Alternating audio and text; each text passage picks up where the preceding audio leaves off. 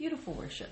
Thank you for that and just um, getting our hearts and minds ready. There's nothing like worship for me, at least, to, to get that ready to go. So before we begin, um, you have a page in your packet there to take notes, and I'd like you to bring that out and fold your paper in half um, down the lengthwise.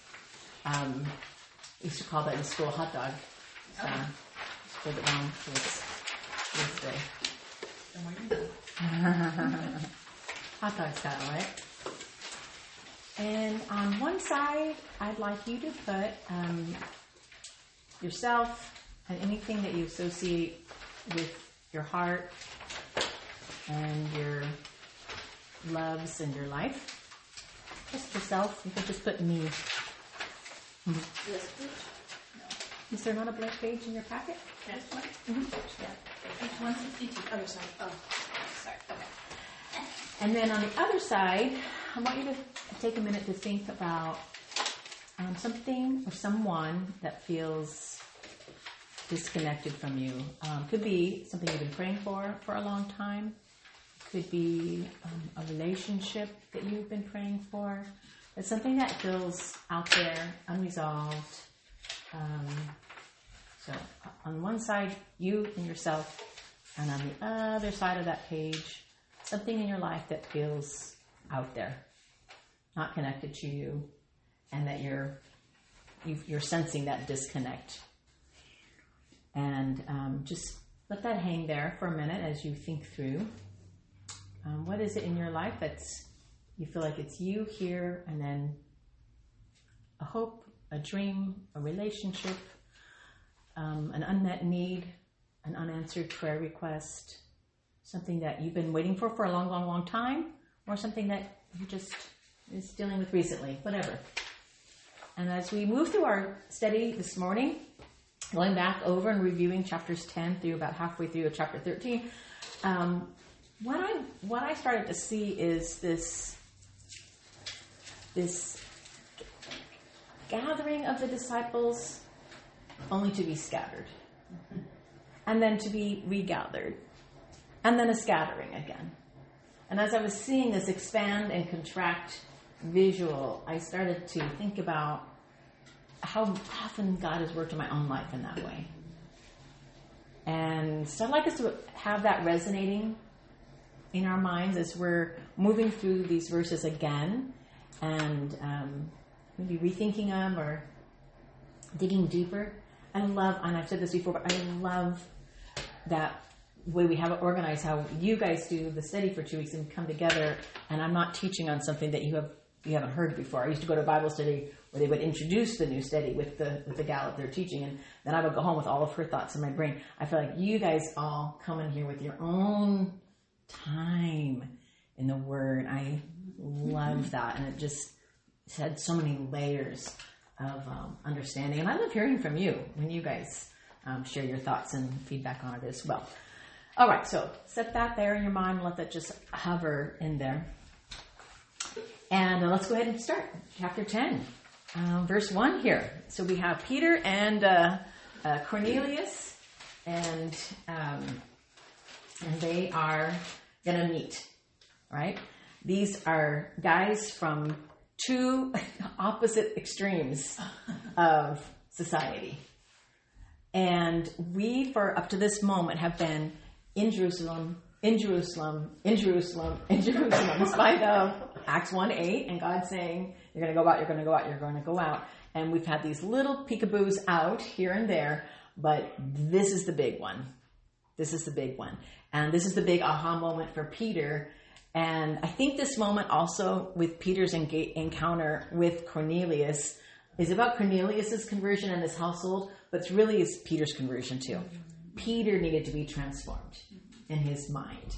And uh, it's so exciting. And I, I'm so excited for you guys to get in the next few chapters coming up and to see the depths that we're going to go into all of this. But let's go ahead and um, get back together with our man Cornelius, who was a um, centurion uh, what was known as the Italian cohort, a devout man who feared God. With all his household, he give, gave alms generously to the people and prayed continually to God. So we've got Cornelius, he's this Roman guy, and he's been exposed to all the Roman pantheon of gods.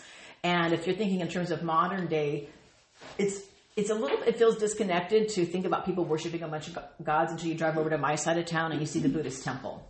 And you walk into that Buddhist temple, you can take a free tour, and they have a that fabulous vegetarian buffet, by the way. It's like five bucks, all you can eat. It's really good. But you walk through, and you're like, there's God for that, and God for that, and there's God for that. They're like God for laundry. People bring in their laundry in their laundry baskets and lay it down for over them. So there, this isn't just back, you know, 2,000 years ago. Hindus, Buddhists to this day, and other um, other religions worship a pantheon of gods, and the Romans did that. Uh, so they, he would have been familiar with Jupiter and Augustus and Mars and Venus and there somehow he also added in Judaism. And he rejected the polytheism of his upbringing. And we don't know how he got that word, but word gets to him. And I, I think there's a movie in here somewhere, right? Oh, that Cornelius maybe watched, you know, Jesus from afar through all this. And this feels like a, you know, an old, good movie, you know, epic one. But He's in the category of what the Jews actually did call God-fearers. They had that category. And these were Gentiles who loved Israel, right? They were sympathetic and even supportive of the Jewish faith, but they stopped short of becoming full Jews, right? They weren't full converts or proselytes. And we meet later on someone like that. Um, but they don't go as far as really become a, a convert. And the Jewish people of this time, they respected these God fearing Gentiles, but they really couldn't share their life with them. They couldn't share their anything with them because not only uh, was there laws that God had written, but the laws had been added on to that. They, the um, Sadducees, the, the Torah had been added to. They called it a fence around the law. This is a law that God gave then they wanted to build a fence around that logic protect so you couldn't get any closer to that. And from that, they added on all these extra things that the people had to do. And, and so a lot of things that you'll hear and see uh, Peter responding to isn't just his upbringing as a Jew in terms of obedient to God's actual word, but it's all this tradition that got added on to what he, he um, believed. All right. So, um, they, uh, because they were still Gentiles, they were not actually Jewish converts. There's no way a Jew could get anywhere close to these guys. And that had to, that had to come down. That wall had to come down for this to happen. So Cornelius has a vision and an angel appears to him and says, your prayers and your alms have ascended to a memorial for God. This guy gave to the Salvation Army bucket. Right? like this guy was a good guy. He was moral and he was ethical and he did right before God. And so we, their biblical language here is this memorial to God is what we hear in the Psalms about even about our worship and our, our life going up and our, as a fra- sweet fragrant offering to God. And so the angel comes and tells him this.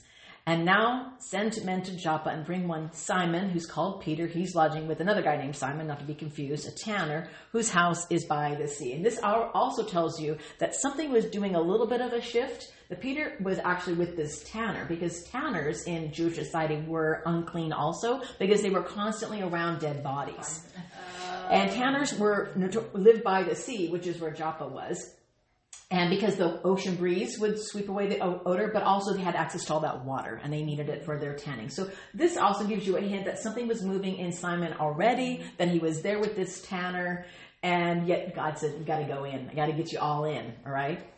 So, um, he hears, he gets this vision from the angel, right? And, um, he obeys him and he sends three of his guys. Meanwhile, what's God doing? He's preparing Peter. So you've got these two guys farther apart than the split on your paper. And God is working in both of their lives, and they have no clue about each other at all, right?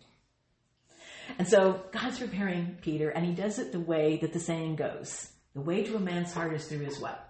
Stomach. His stomach. That's exactly what God does to get to Peter. he goes for his stomach because Peter's hungry. He's up on the rooftop. He's waiting for a meal, um, and um, he goes into a trance, right? And uh, what he sees in this trance is so fascinating. And actually, as I was reading through it again, I was reminded of uh, just a chapter right before this when Paul makes his narrow escape over the walls. How does he escape over the walls? He's let down um, in a basket over the opening of the wall to make his escape. And so while Paul gets to escape from a letting down inside of this basket, Peter is an escape from his mindset because he's going to see this letting down of this blanket before him. God's using this imagery again here. All right. So he saw the heavens open. He, we go into this passage and describes this great sheet descending, being let down by its four corners on the earth, and all the animals and reptiles, birds of the air, and a voice comes to him, Rise, Peter, kill and eat.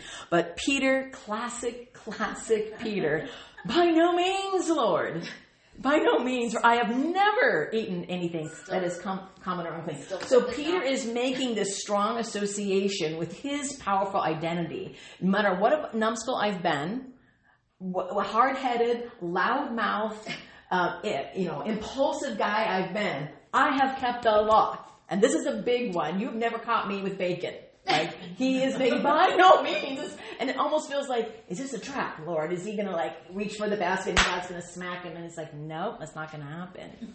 You know, Peter had this bad habit of telling Jesus no. In Matthew 16, 22 and John 13, 8, he says, no, Lord, I'm not going to be that one. All right.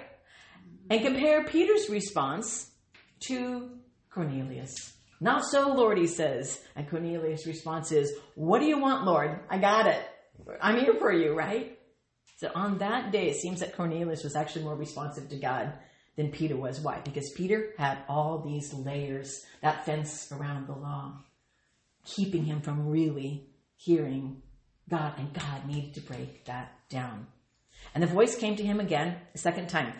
What God has made clean, do not call come. And He does that three times, three days, and three denials. Three men show up this period of three because God keeps on going back with Peter to what he had done before. Denying him three times. God affirms him later three times, Do you love me? Take care of my sheep. Three times this blanket of smorgasbord gets dropped for him. And what happens? How many people show up to the door to greet him eventually? Three. God's making this connection here for him, so he is not going to miss the point. In Old Testament thinking, there was holy and there were common things, holy things and common things. The holy was made common when it was in contact with anything that was common. All right, so that's why people were unclean. And in our sensibility, we would look at them. That seems kind of off unfair, unnecessary.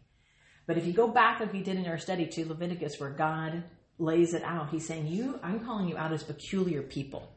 You're not going to look the same as everybody else around you because you're not going to eat the same way." And uh, so He divided up their their um, clothing the way they would eat. wouldn't even let them blend fabrics. No blending of fabrics, no blending of crops, and no foods that look like anybody else's foods either. You're going to eat different from everybody else. All right. So, what I see also here is this amazing, miraculous timing. Because the men didn't arrive a second too early, and they didn't arrive a second too late. While Peter was pondering the vision, he's out of the vision. The Spirit says to him, Behold, three men are looking for you.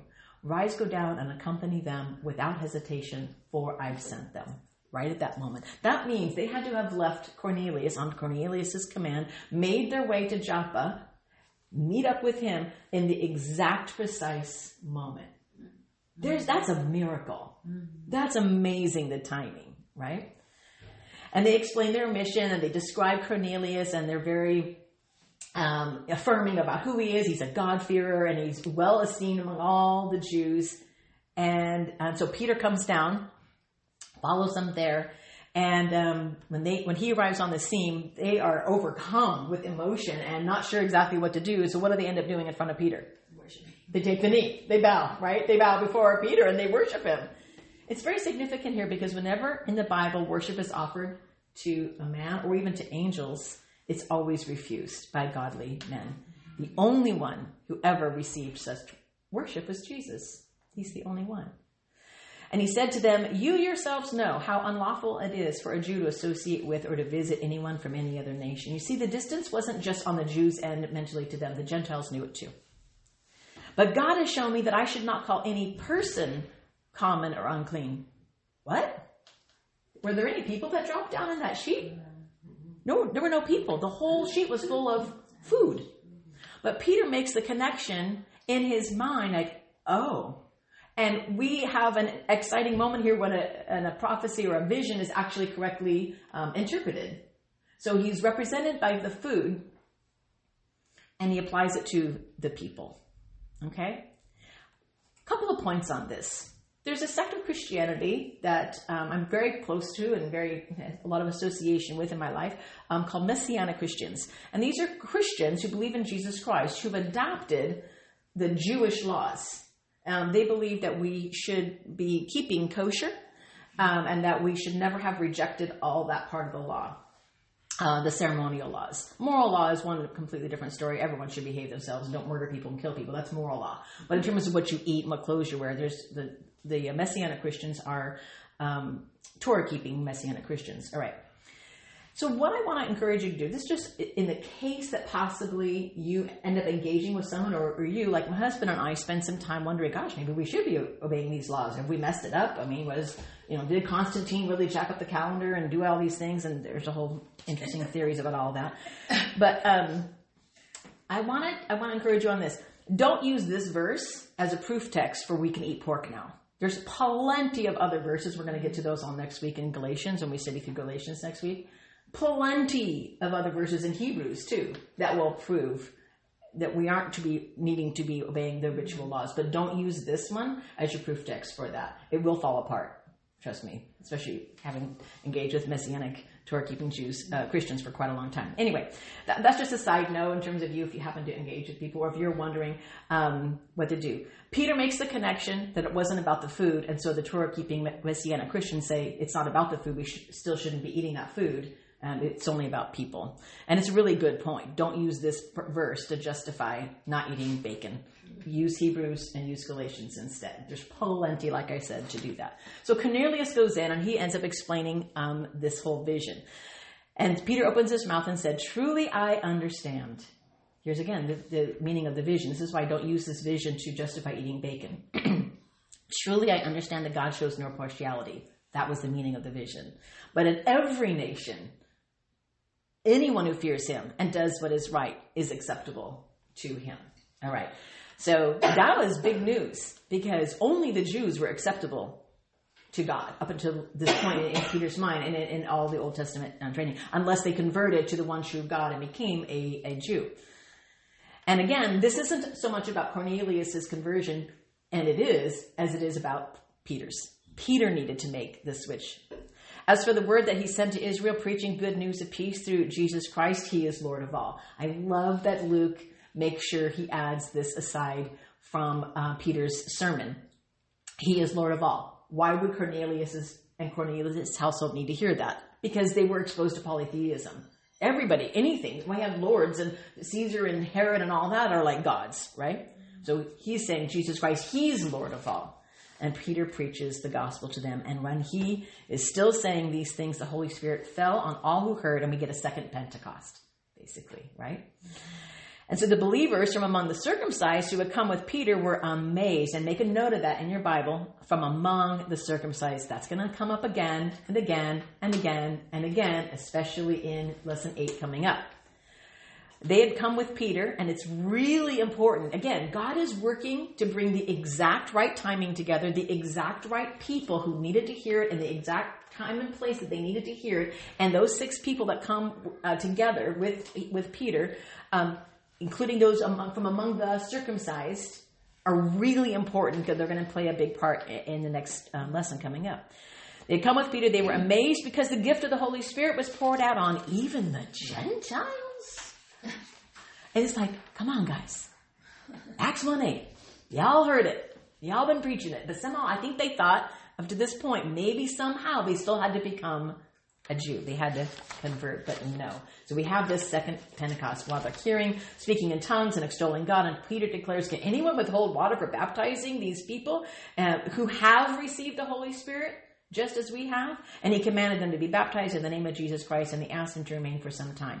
Again, this is such a great example of why we avoid proof texting in the Bible, why we pick out verses and say, this is how it should be done. We've talked about this over and over again in Acts, that Acts is descriptive and prescriptive.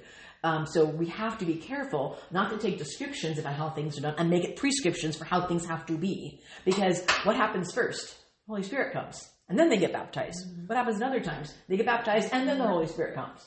So let's not make that a law. This, don't add this to the Ten Commandments about how things should be saved and felt the card, raise your hand, go forward, accept Jesus Christ as your Savior, boom, and now it's perfect. Oh, get baptized in the No. Let God do his thing.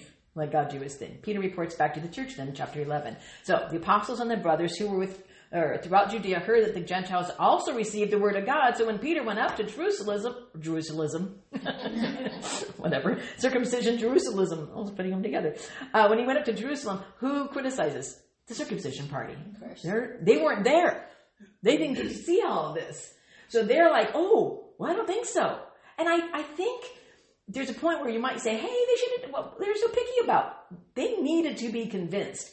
And so what does Paul, what does Peter do? He comes in and he flaunts his apostolic authority. I'm on, hey, God told me and I'm coming in to tell you this is how it's going to be. And I, know. He just preaches it over to, the, to them. He lets them hear the word. He tells them. He describes what happens. They need to understand too. So he doesn't need someone to show up with all the authority and tell them how it's going to be. He just tells them how it was and they get it. And because Peter adds, I remembered the word of the Lord, how he said, John baptized with water, but you will be baptized with the Holy Spirit. Isn't that beautiful, Peter saying, I remembered the word of the Lord. I love that little moment there of Peter going, ding, like he, he's sharing with everybody this light bulb moment that he has. Do you ever do that too? Where you're, you're talking with a friend and all of a sudden you go, boom, that Bible verse. You know, Jesus had said, don't worry what you're going to say. I'm going to give you the Holy Spirit. It's going to prompt you exactly what you need to say. You need to know the word so it's tucked down inside there. You need to have your cup full so out of the abundance of your heart, your mouth will speak the good things. And Peter does that right here, verse 17. If then God gave them the, same gift to them as He gave to us, and we believed to the Lord, to Lord Jesus Christ, who was that? That I could stand in God's way. Like Gamaliel has said back in the back in the day about them getting locked up. Like we're not stand in God's way. We'll see what happens with all this, and they're seeing what's happening here. So when they heard all these things, they fell silent. There must have been a loud uproar and a big clamor, and everyone's discussing, and everyone was arguing, everyone was going back and forth. And Peter speaks, he gives the authority, he says, Hey, this is what ends up happening. And they're like, Okay, matter settled. And they glorified God, saying, Then to the Gentiles also. It's like a big hurrah, and they're clanging their mugs together. and then to the Gentiles also, God has granted repentance that leads to life. And if they had been three musketeers, they would bring out their swords and all for one, one for all. We should name a church like that. So, um, this is exciting, ladies. I want you, I don't have a slide, but I want you to hop over to Ephesians chapter 2, if you would, please couple of things I want to point out. Number one, um, let's be careful again about prescriptive and descriptive. Ephesians chapter 2. Ephesians chapter 2. Because Cornelius' alms were sent up to God and his prayers were heard by God, I think there's possibly a temptation among us to say, oh, it's like the pagans who haven't been heard the gospel. They didn't hear the name of Jesus. Maybe they're going to just be saved too. Um, and he was doing good works. He was giving alms. He was a good guy. He was moral. He was ethical. He had denied and gotten rid of polytheism, and he moves over to monotheism. He's believing in the one true God as much as he could. But I want to be careful to make that leap then and say, well, therefore, anybody who's good and ethical and moral is in. Because the point is, Cornelius wasn't in. Right. His, his prayers and his alms went up as a memorial that had nothing to do with his salvation. So he was good, but not in the sense of truly righteous, because God calls our righteousness what? Filthy rags. So Cornelius, no one's going to give him the hard time about, well, your righteousness, that was a bunch of filthy rags. Because the you know, angel came down and said, gives, gives him this vision. You, you've done good. Like God's seen this. So he gets the attention, but we don't make a whole doctrine about that. So all those poor people out there, if we just, oh, we just pray and somehow they're going to hear the gospel on their own in their own heart. let's not build our theology in the way we function as a church on that. Let's hear what uh, Paul says to the church in Ephesus. Um, a verse I'm sure you're very familiar with, chapter um, 2, verse 8. For by grace you've been saved. How? Through faith. And this is not of your own doing. You didn't do any good works for this. It's a gift of God, not a result of works, so that no one may boast. Who's, who's got the good works? God does. Why? Because he says it. We are his workmanship created in Christ Jesus for good works which God prepared beforehand that we should walk in them. That's on God, not us. Nothing that we're doing is going to impact our salvation. It gets God's attention. But see, what happens is, I believe that when people live up to the light that they've received, like Paul says in Romans chapter 1, God's handiwork is clearly seen. The truth of who God is is clearly seen in creation. Cornelius is one of those.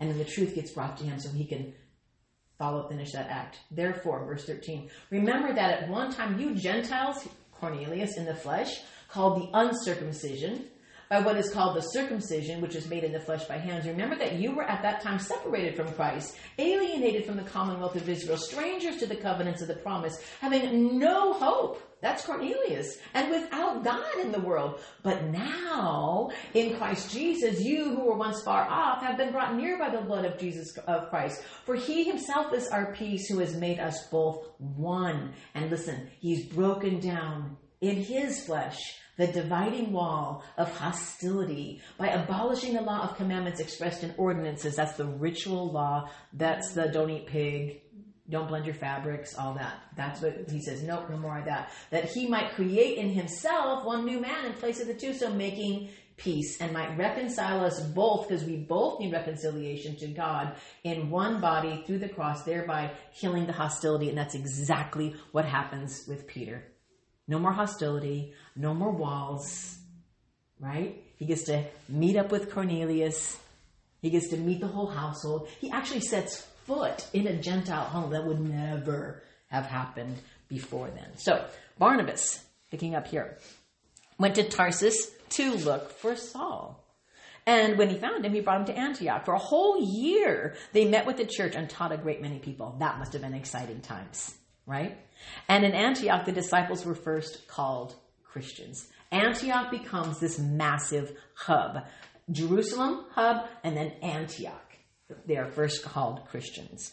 And so Agabus um, has this prophecy. Now, in those days, prophets came down from Jerusalem to Antioch. And one of them, named Agabus, stood and foretold by the Spirit that there would be a great famine over all the world. So the disciples determined, everyone in order to his ability, to send relief to the brothers living in Judea, and they did it. And they sent it to the elders by the hands of Barnabas and Saul. About that time, King Herod, Herod the king, laid violent hands on uh, some who belonged to the church. So this is a this is a figure of speech metaphor saying he's he's arresting, he's killing, and um, he kills James. All right, the brother of John with the sword. And when he saw that it pleased the Jews, he wrings his hands together in evil delight. Right? He's like, "Oh, good! I think the Jews on my side." And he wants to look like a good Jew too. Um, uh, Herod observed Passover. He did those religious things also. So up into Acts chapter twelve, the church has been on this streak of success, really and they're experiencing one conversion and it's building and one conversion after another after another. And first is uh, saul of tarsus then uh, this gentile um, cornelius. And um, this successful work of barnabas and saul um, paul. But in acts 12 it all kind of breaks in with this ugliness of herod and uh, satan getting involved and raising his head again. And James wasn't certainly wasn't any of the first to die. I mean, Stephen, of course, was martyred as well. But the death of James probably shattered any illusion that the apostles were somehow immune to any of this, because that broke right into the apostles' inner circle. So, uh, James, about the brother of John, in particular, um, they thought he might have been protected because of, of his associated with Jesus. He was one of the special, close-up, intimate people in, in Jesus' life. All right. So during the days of unleavened bread, and when he had seized him, he put him in prison, delivering him over to four squads of soldiers to get him, um, intending after the Passover to bring him out to the people. So Peter was kept in prison, but earnest prayer for him was made um, to God by the church. He, Herod's not messing around. Peter's already gotten out a couple of times. He's already he's already escaped the hand of, of the Jews and the other leaders, and and Herod's like, I'll, I'll show you. I'll put you under four squads of soldiers. And surely God up in heaven is going, oh no, Four squads. Oh, what am I going to do? What am I going to do with four squads of soldiers? no, of course not. All right. So Peter's kept in prison. Earnest prayer uh, for him was made to God by the church. And that word there has this idea of, of earnestness, literally the word picture of someone who's stretching out all they can for something. Um, it's the verb ektenos, and um, it's described stretching out of a, a muscle to its limits. Right, that is what they were doing, which makes it even more humorous and delightful. I think what happens next because here they are stretched to their limit in prayer. And uh, Luke actually uses this exact same word to describe Jesus' agonizing prayer in the Garden of Gethsemane. So it's that same, just flat out prayer. But Peter ends up getting rescued, doesn't he? When Herod was about to bring him out on that very night, Peter was sleeping between two soldiers. And I love these little points of detail. He's got the four squads, two soldiers, two chains, and sentries before the door guarding the prison. And behold, an angel of the Lord just stood next to him. uh, light shone in the cell, and that does not wake him up.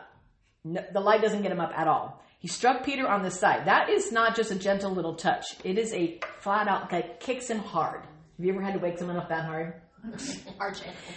He struck Peter on the side. He woke him up saying, Get up quickly. You know, for a society that spends millions and millions of years on sleeping pills, this is shocking.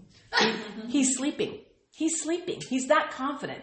In 1 Peter 5 7, Peter writes, Casting all your care on him, for he cares for you. And that wasn't something he hadn't practiced. He had practiced that. He was sleeping, chained to two soldiers and guarded. I want you to think about the most stressful, worrisome situation that's going on in your life right now. Are you chained to two soldiers? Is your life going to be snuffed out tomorrow? Okay. Let's just put it all in perspective. And so Peter knew the timetable. He knew Passover was over. He knew he was liable to come before Herod and get killed the next day. And and um, he's like this uh, an old story that says an old man was on a boat sleeping through a terrible storm, and somebody says, "Aren't you concerned? Aren't you worried?" And he reminds them what the psalmist says about the Lord. The Lord never sleeps and never slumbers. And he says, if that's true for the Lord, there's no sense in both of us staying awake.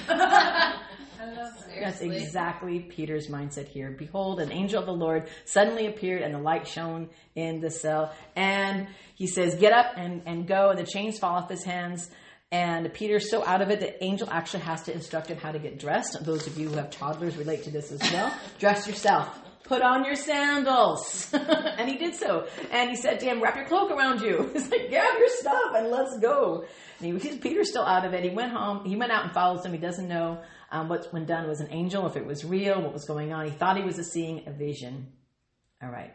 So, expectations of deliverance met, not just met, exceeded, not just exceeded, completely obliterated, absolutely obliterated. Then, verse 13. And uh, he knocks at this door of the servant girl, and uh, Rhoda, her name, by the way, means Rose. Um, just for your information, if you want to name your dog that, Rhoda's a cute name, Rose. Um, and uh, they've been praying all night long. And uh, he knocks on the door of the gate. The servant girl, Rhoda, comes to answer. It's just the most darling scene. It really is. And I can just, can we just put your, put, ourselves into that moment as well? You're at a prayer meeting. Everyone's really praying and weeping and crying and uh, going all out in prayer. And little Rhoda runs to the door, opens the door, oh, doesn't open the door, sees him and just turns around and goes back. All right. Peter continues knocking, verse 16, and when they opened, they saw him and were amazed. But motioning to them with his hand to be silent, he described to them how the Lord had brought him out of the prison, and he said, "Tell these things to James, not not the James that was beheaded, obviously, um, but James who ends up writing um, the book of James." Um, then he departs, and he went to another place. In the midst of this very fearful, threatening persecution that happened, Herod has already slaughtered James. Now he wants to slaughter Peter, and that's the only be- beginning of what Herod ends up wanting to do here. In the midst of all of this, they learn that God delivers his own. But here's what they also see. Come on. Weren't people asking why didn't he deliver James too? Could God have delivered James? Don't you ever sit there and wonder, why him, not her? I mean, why can't God just take care of the grumpy guys and take them up and go and be, be with the Lord? Eh, but he takes like the really nice, good, sweet people. Like you want, why, why? You scratch your head like, why is this happening and not that? They, God took James. And God didn't need another angel in heaven, by the way. Let's make sure we're, we're staying away from that kind of uh, bad theology. No, people aren't transmogrifying into angels when they die. God didn't need no more angels. He's made all of his angels. We're done. We don't go home and become an angel. God didn't need James for that reason. All the days ordained for us were written in this book before one of them came to be, the Bible says. That was end of James. Peter departs into another place. Where does he go? We don't know. He's going into hiding probably. All right? All right. But here's what's interesting. At this point, he fades out. Peter ends up fading out. We see him a little bit coming up. But when you come to chapter 13, we're introduced to Paul again, and Peter is then the main force, the main player in God's efforts and God's work here. But from this point forward, it's going to be Paul. All right.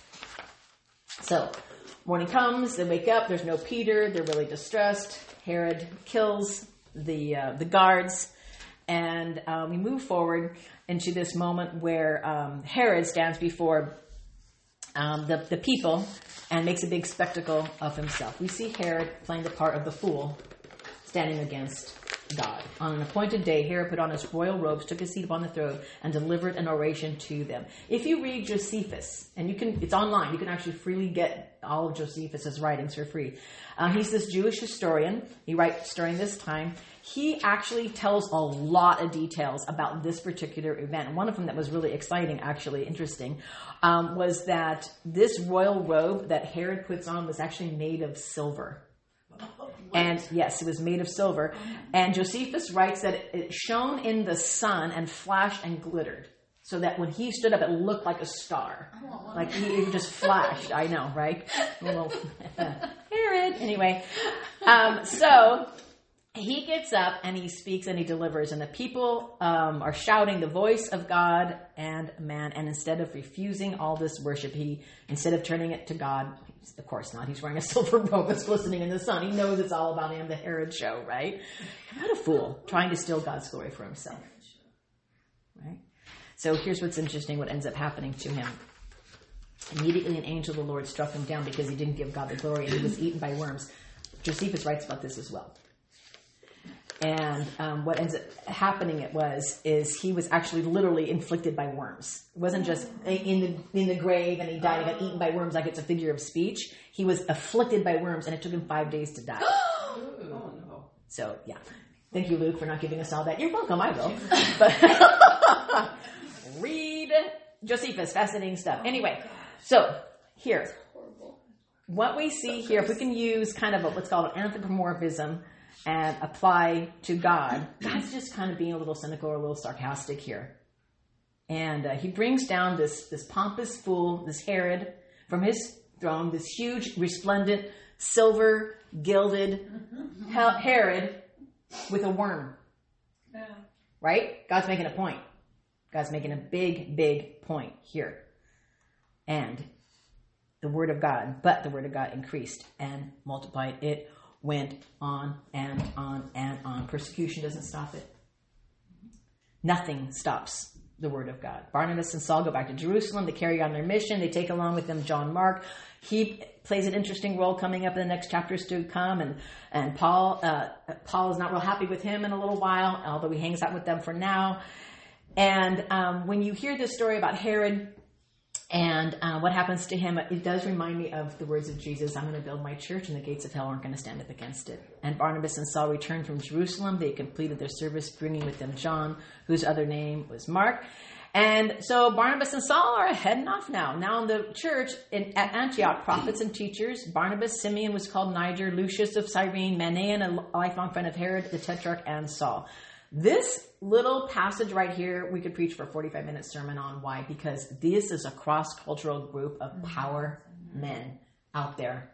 And they are from a very diverse background. If you read into all of their names and their background, but but Luke is is is really brilliant in making sure he includes their names and their backgrounds and is to say the words out. And we've got this cross racial, cross cultural connection here of people bringing out the word. And they while they worship while they were worshiping the Lord and fasting, the Holy Spirit says, uh, "Set apart for me Barnabas and Saul for the work to which I've called them." Then, after fasting and praying, they laid their hands on them and they sent them off. We see the spiritual disciplines alive in their life of fasting and worshiping and praying. And I love this. The Holy Spirit tells them.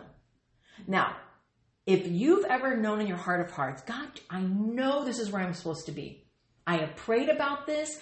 I, I, I, got advice from other people. This is exactly who I'm supposed to be with, or exactly the job I'm supposed to have, or exactly the whatever fill in the blank. Because you know that you know that you know you prayed, and it's it's going south.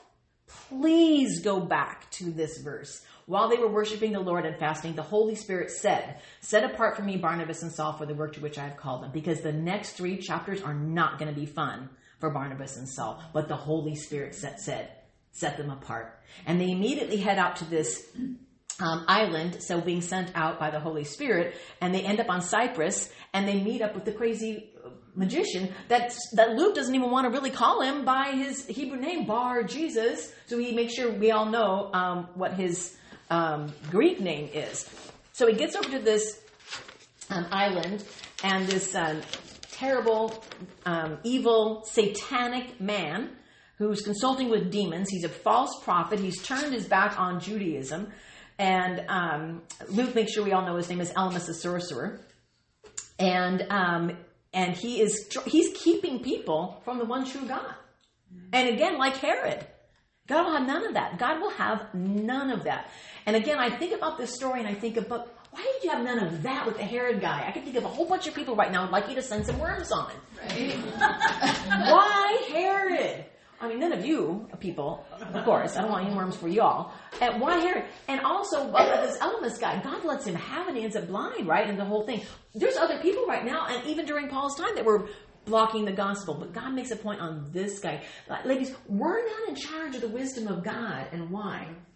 I want you to think about um, you and relative to um, your little toddlers, the little little kids and they have their personality and their demands and their style and what they want and their character. And, and, there's a huge distance between what they can grasp and what you know is right for them, even though they really feel like they need to have that M&M and that candy and that whatever right now. You're like, yeah, this is not going to work out well. As much as you know the distance between you and that little innocent child down here, and they seem to know what they're doing, picture you and the distance between the infinite God.